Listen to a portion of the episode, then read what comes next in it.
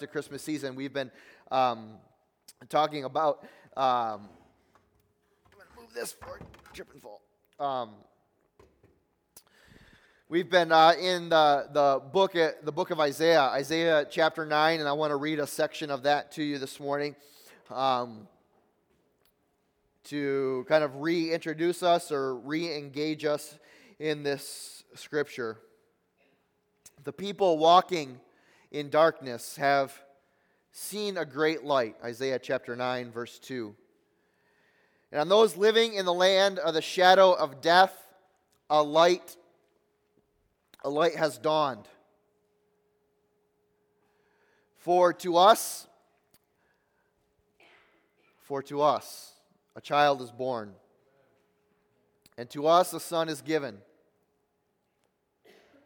and the government will be on his shoulders. Thank you, Jesus. Man, government needs some help. and he will be called Wonderful Counselor, Mighty God, Everlasting Father, and Prince of Peace. And of the increase of his government and peace there will be no end, and he will reign on David's throne and over his kingdom, establishing and upholding it with justice and righteousness from that time on and forevermore. The zeal of the Lord Almighty will accomplish this. Jesus was promised to come as a wonderful counselor, one who walks alongside, one who holds uh, the lantern in the midst of the darkness of every step that we take, revealing not the entire path of the journey or the season that we're in, uh, but, but merely bringing us comfort and light to take the next step.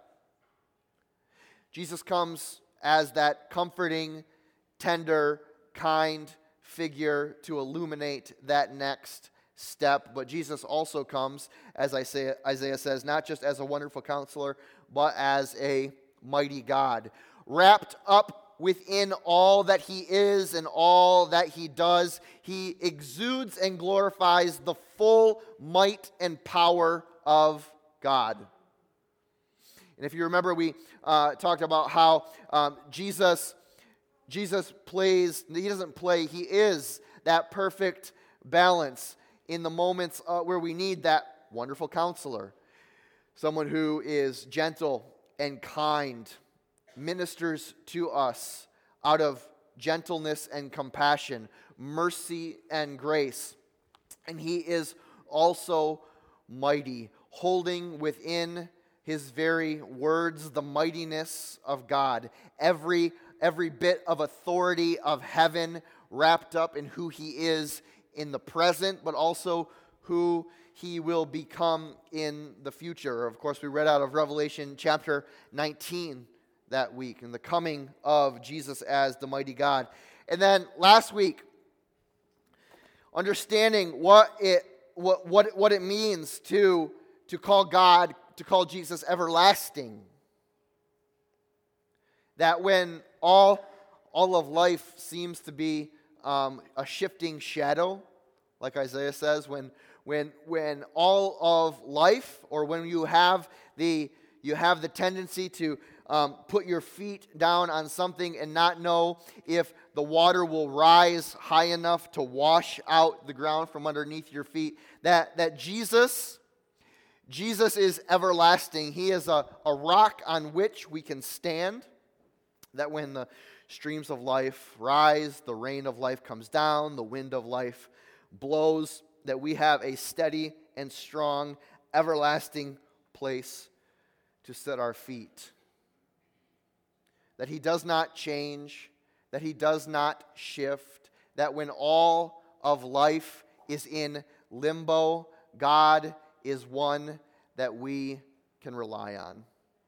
God is one that we may trust in. He is everlasting from beginning to end.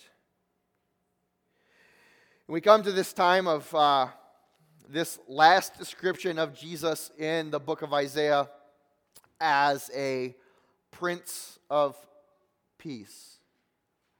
Uh, a description that may be foreign to some of us, maybe, maybe really familiar uh, to some of us.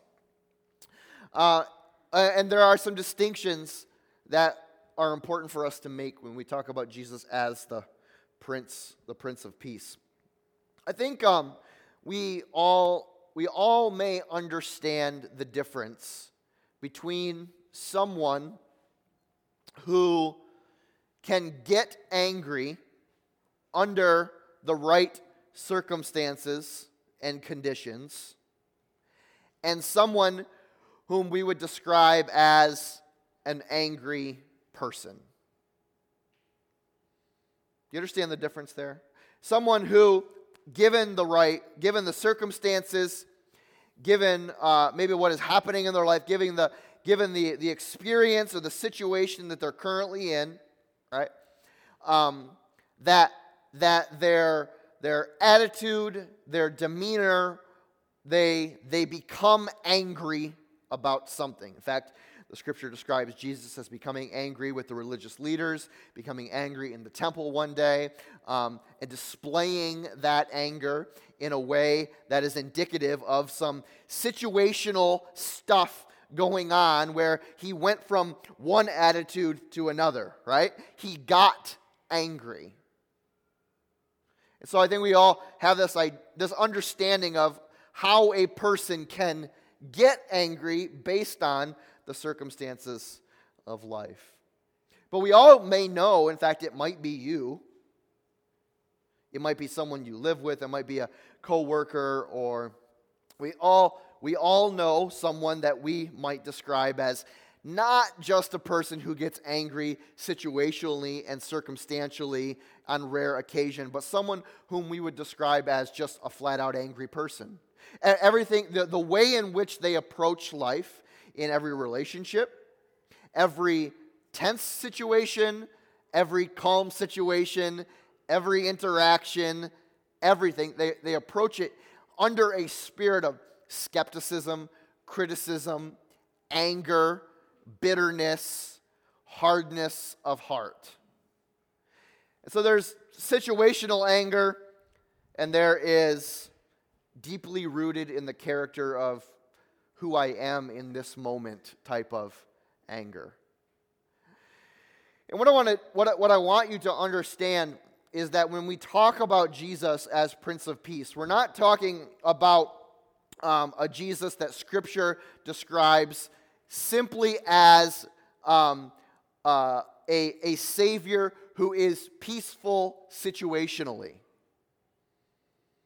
Only when He needs to be, only when the situation or the circumstances or the experience dictate it. But we're talking, but when Scripture talks about Jesus as the Prince of Peace, it talks about someone who has rooted in the very character of who he is peace.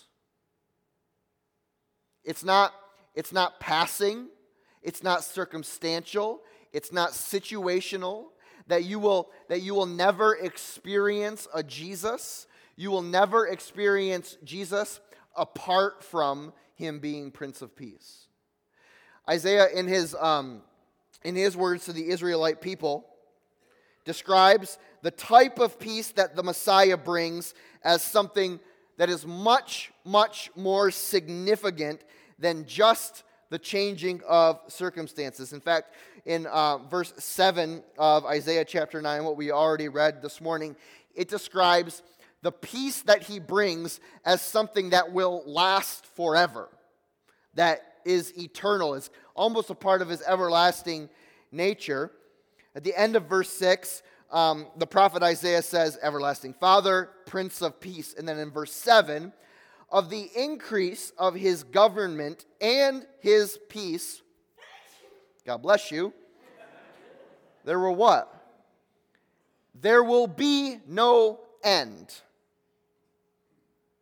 He will reign on David's throne and over his kingdom, establishing and upholding it with justice and righteousness from that time on, forever and ever. Amen. That, that the peace of God does not rest circumstantially in who Jesus is, but that wrapped up in who he is by nature and by character, it lasts forever. Peace,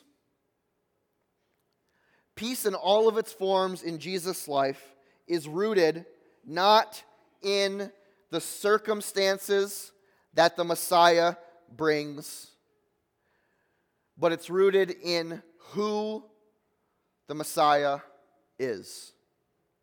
Peace is not a circumstance that we experience. Peace is, is, not a, is not a feeling that we have.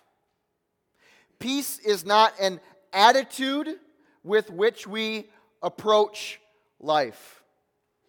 Peace is a person, and that person is Jesus.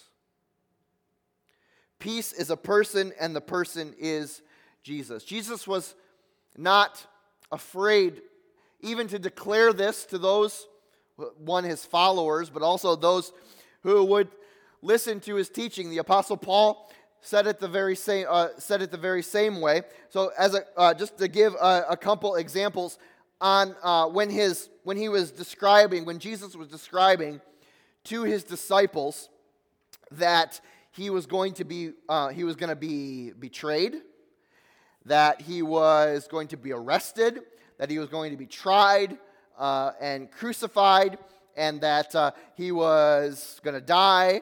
But don't worry, um, God was, uh, the, the Holy Spirit of God was going to resurrect him, and he was just, he was laying it all out for his disciples, not leaving anything left unsaid, trying to give them a super clear picture of the path going forward. And of course, as was uh, typical or prototypical of the disciples' relationship with Jesus, they had a hard time understanding, as I think uh, most of us would. Uh, but Jesus tries to assure them in a moment where they feel like circumstances are, are, are turning into chaos. Like, like Jesus, no, we, we, we're not going to let this happen to you, Jesus. This can't happen. You can't leave. You can't die. I don't have any idea what, what resurrection means. So stop talking about all that. But like they're just going on and on and on and on. And it's getting worse and worse and worse and worse and worse. And Jesus, in that moment, reading the room, loving those who are following him, offers to them the, um, the hope and the affirmation that they can be at peace. Not because the circumstances are going to change. Not because Jesus is going to take the circumstances that are throwing them into chaos and he's going to change them so that they match his disciples' comfort level. But what he says to them, he's like, Look, I have something that I'm going to give you to help you get through this, right? It's not the changing of your circumstances. It's not a different way of working this all out. What I give to you is my peace. John chapter 14.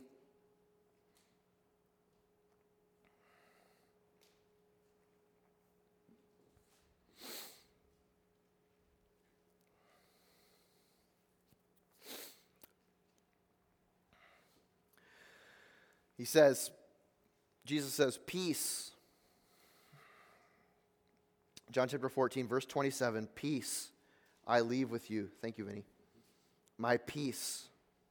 My peace.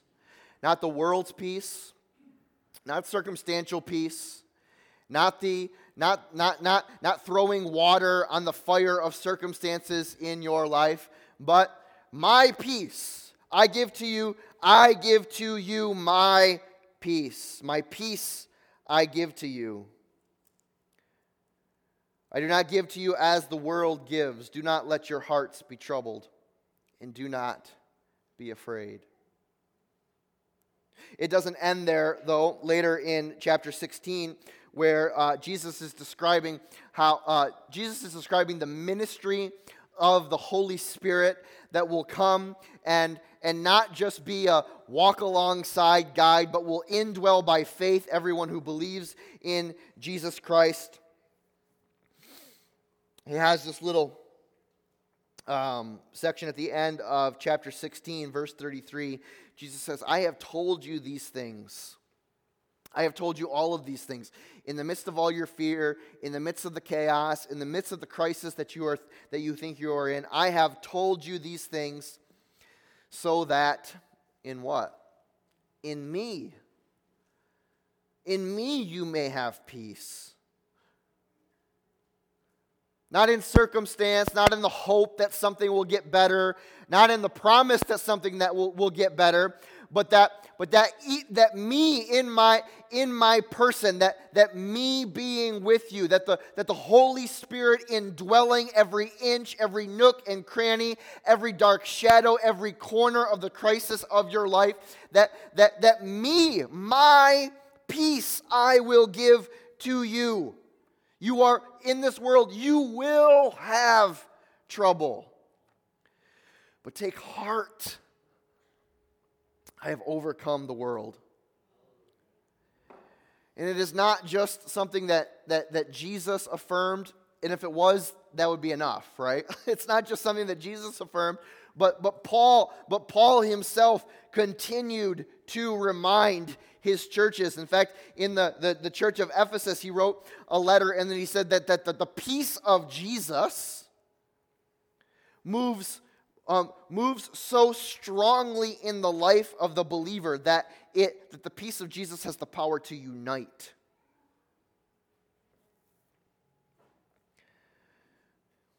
Paul says in Ephesians chapter 2, verse 14,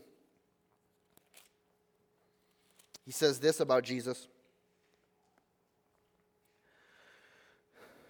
For he, he himself. He himself, not, not what he does, not what he, not what he produces, not what he fixes in your life, not what not the circumstances that he realigns so that you feel better about what's going on, but he, he himself, his very presence living in you in the power of the Holy Spirit, he himself is our peace, who has made the two one, who has destroyed the barrier, the dividing wall of hostility. That Jesus himself is our peace. I told you I was going to, take it off.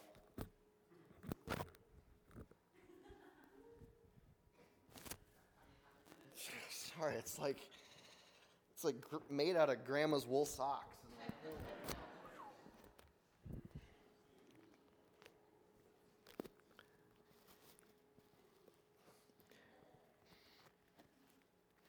Now, I promised I wouldn't preach my normal um, time frame this morning because the kids have been uh, working hard to, uh, to be up here. And so I, I, don't have, um, I don't have a lot more to say, but I do have um, a few things that I want to draw our attention to this morning. And Lord, would you just be, would you just fill, Lord, every word? Would you fill every breath, Father, with your Holy Spirit.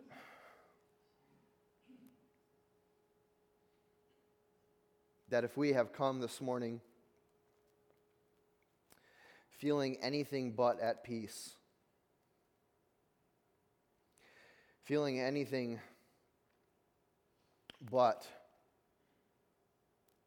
the guiding presence of your of, of you jesus of you yourself as our peace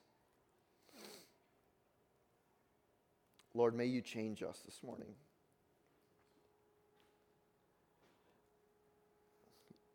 Oftentimes, um, people will say that the opposite of peace is war.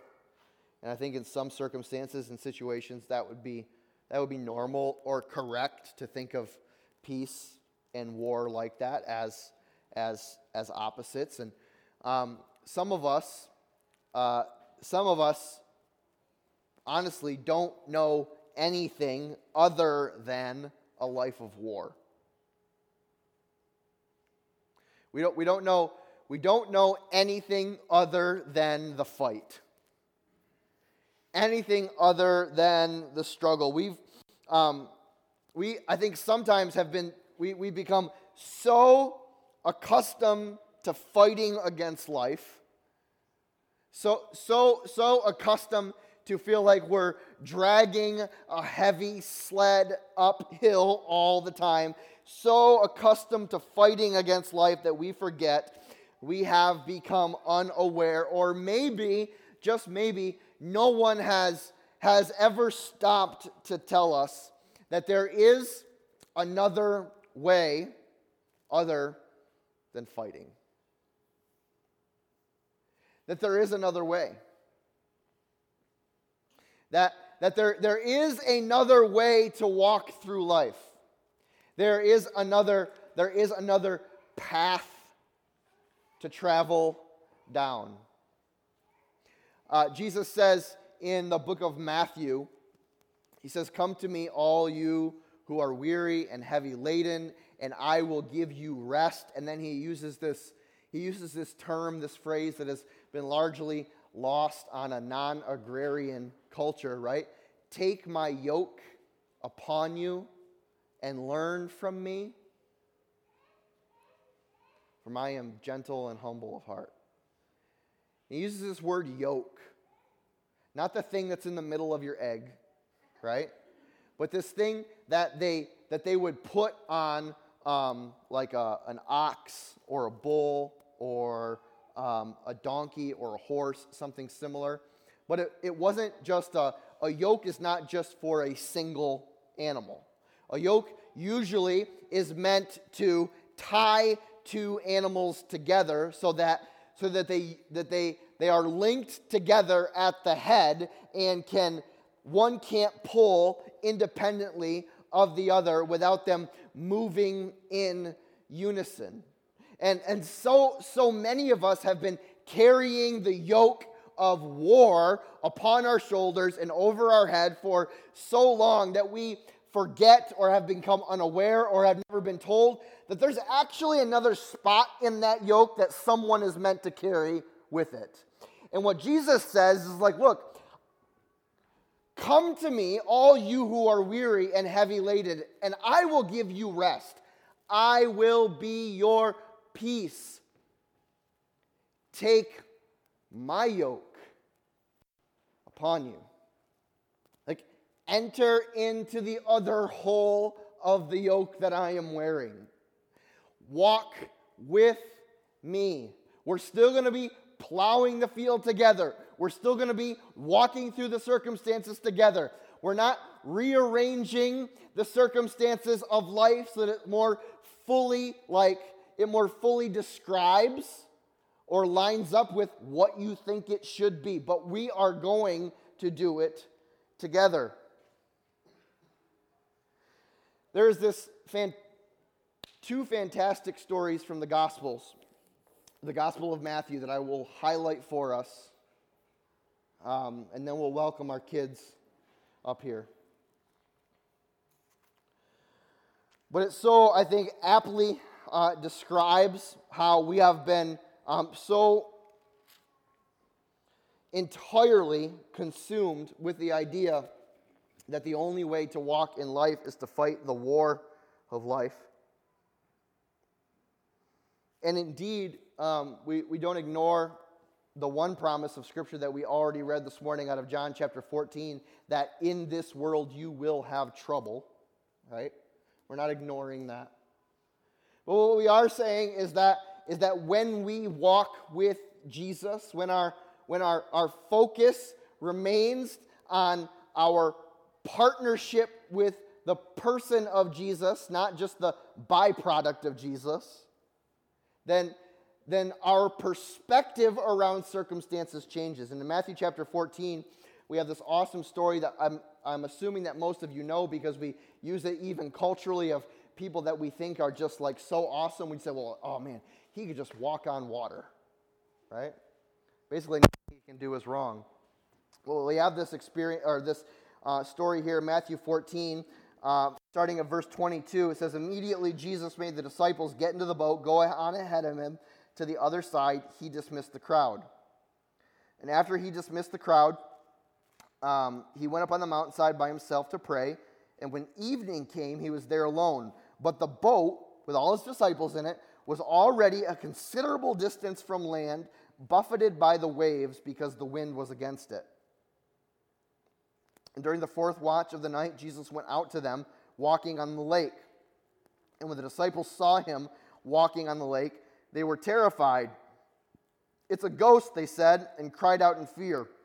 But Jesus immediately said to them, Take courage, it is I, do not be afraid. In the midst of the fear of their life, right? In the midst of the moment where they could not, they, they did not understand what they were seeing, they didn't know what was ahead of them, they didn't have any idea what was going on. Their immediate reaction was fear, and Jesus' immediate response to their fear was take courage, I'm going to fix it all. No, take courage, I'm here. It's I. It was about himself, right? He himself is our peace. Take courage, it is I. Lord, if it's you, Peter replied, tell me to come out to you on the water. And Jesus said, Come. And then Peter got down out of the boat. We all know the story. Walked on the water towards Jesus.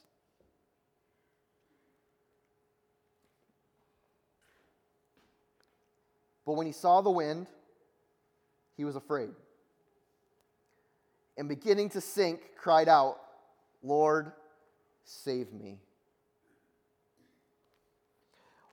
I think probably the most interesting, one of the most interesting things about this, um, this story for me is what Jesus didn't say and what Jesus didn't do. And it's an unfair question um, to ask, well, what, what didn't Jesus do? That's an unfair question. Um, for you to guess, so I'm just going to tell you what didn't Jesus do in this moment? He called Peter out on to the water, but what he didn't do was say, "Okay, waves, waves. Calm down. Wind, shut it off. Shut it off. Rain, stop for a minute. Just hold on. Um, Peter's really got to concentrate here and uh, we really need him to walk on water.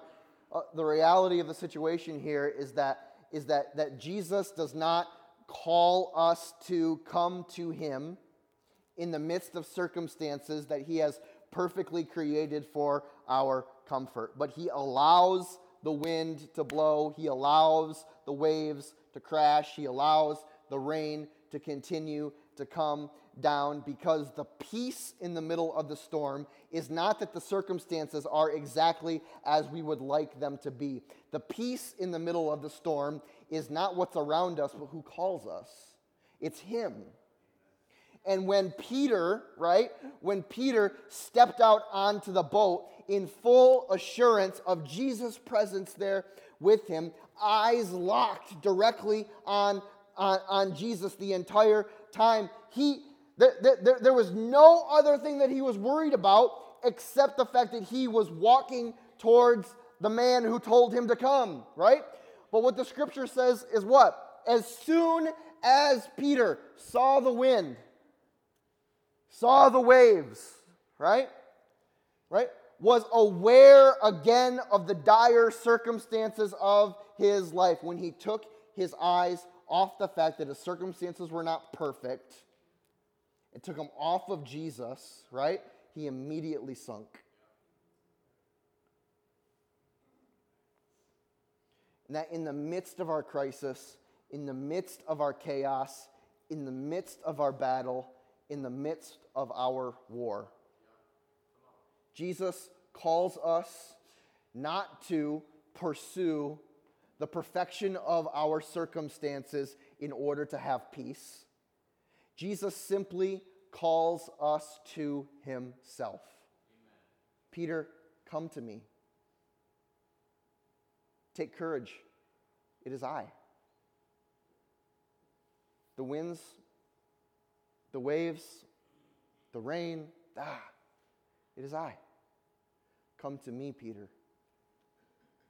And maybe, maybe you've always been told, right?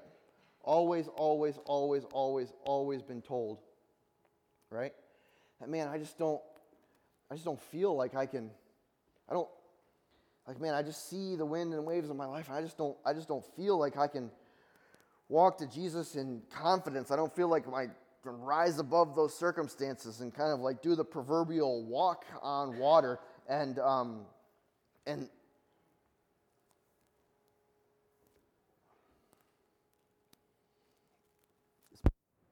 circumstance. It's because every time we take our eyes off Jesus, every time we take our eyes off Jesus, we, um, we are subject to our circumstance, period. I wish it were more theologically complex than that. I wish there was some like flow chart and graph of like, well, you do this and you do this, you do this, you do this, everything's lines up here, and then like it's like crazy circle, like infinity circle or whatever. It's really not that complicated, right? Over and over and over and over and over and over and over again. When our focus is on anything other than Jesus, we sink. When our focus is on anything other than Jesus, we sink. And when we are when we are with Jesus, when we are with Jesus, He Himself becomes our peace. He Himself is our peace. Take courage, it is I. Come to me. My prayer for you, my prayer for you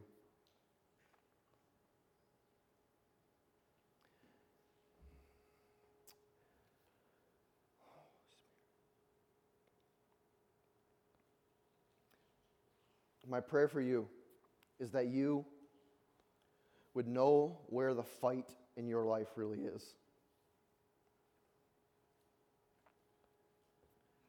Heavenly Father, may we no longer fight.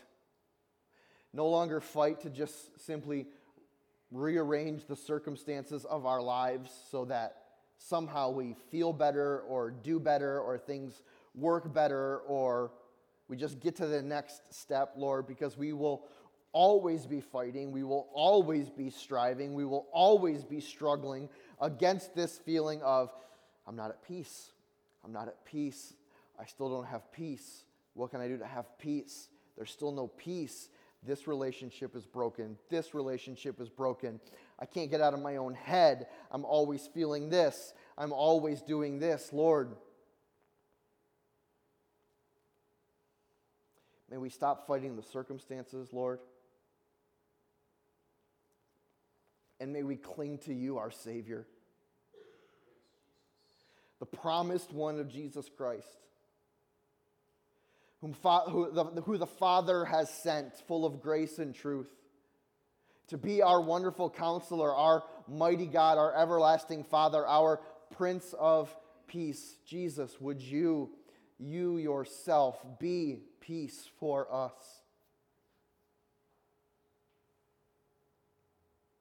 May we put down our weapons, fighting against every circumstance of our life. Lord, may we pick up the peace of Jesus Christ.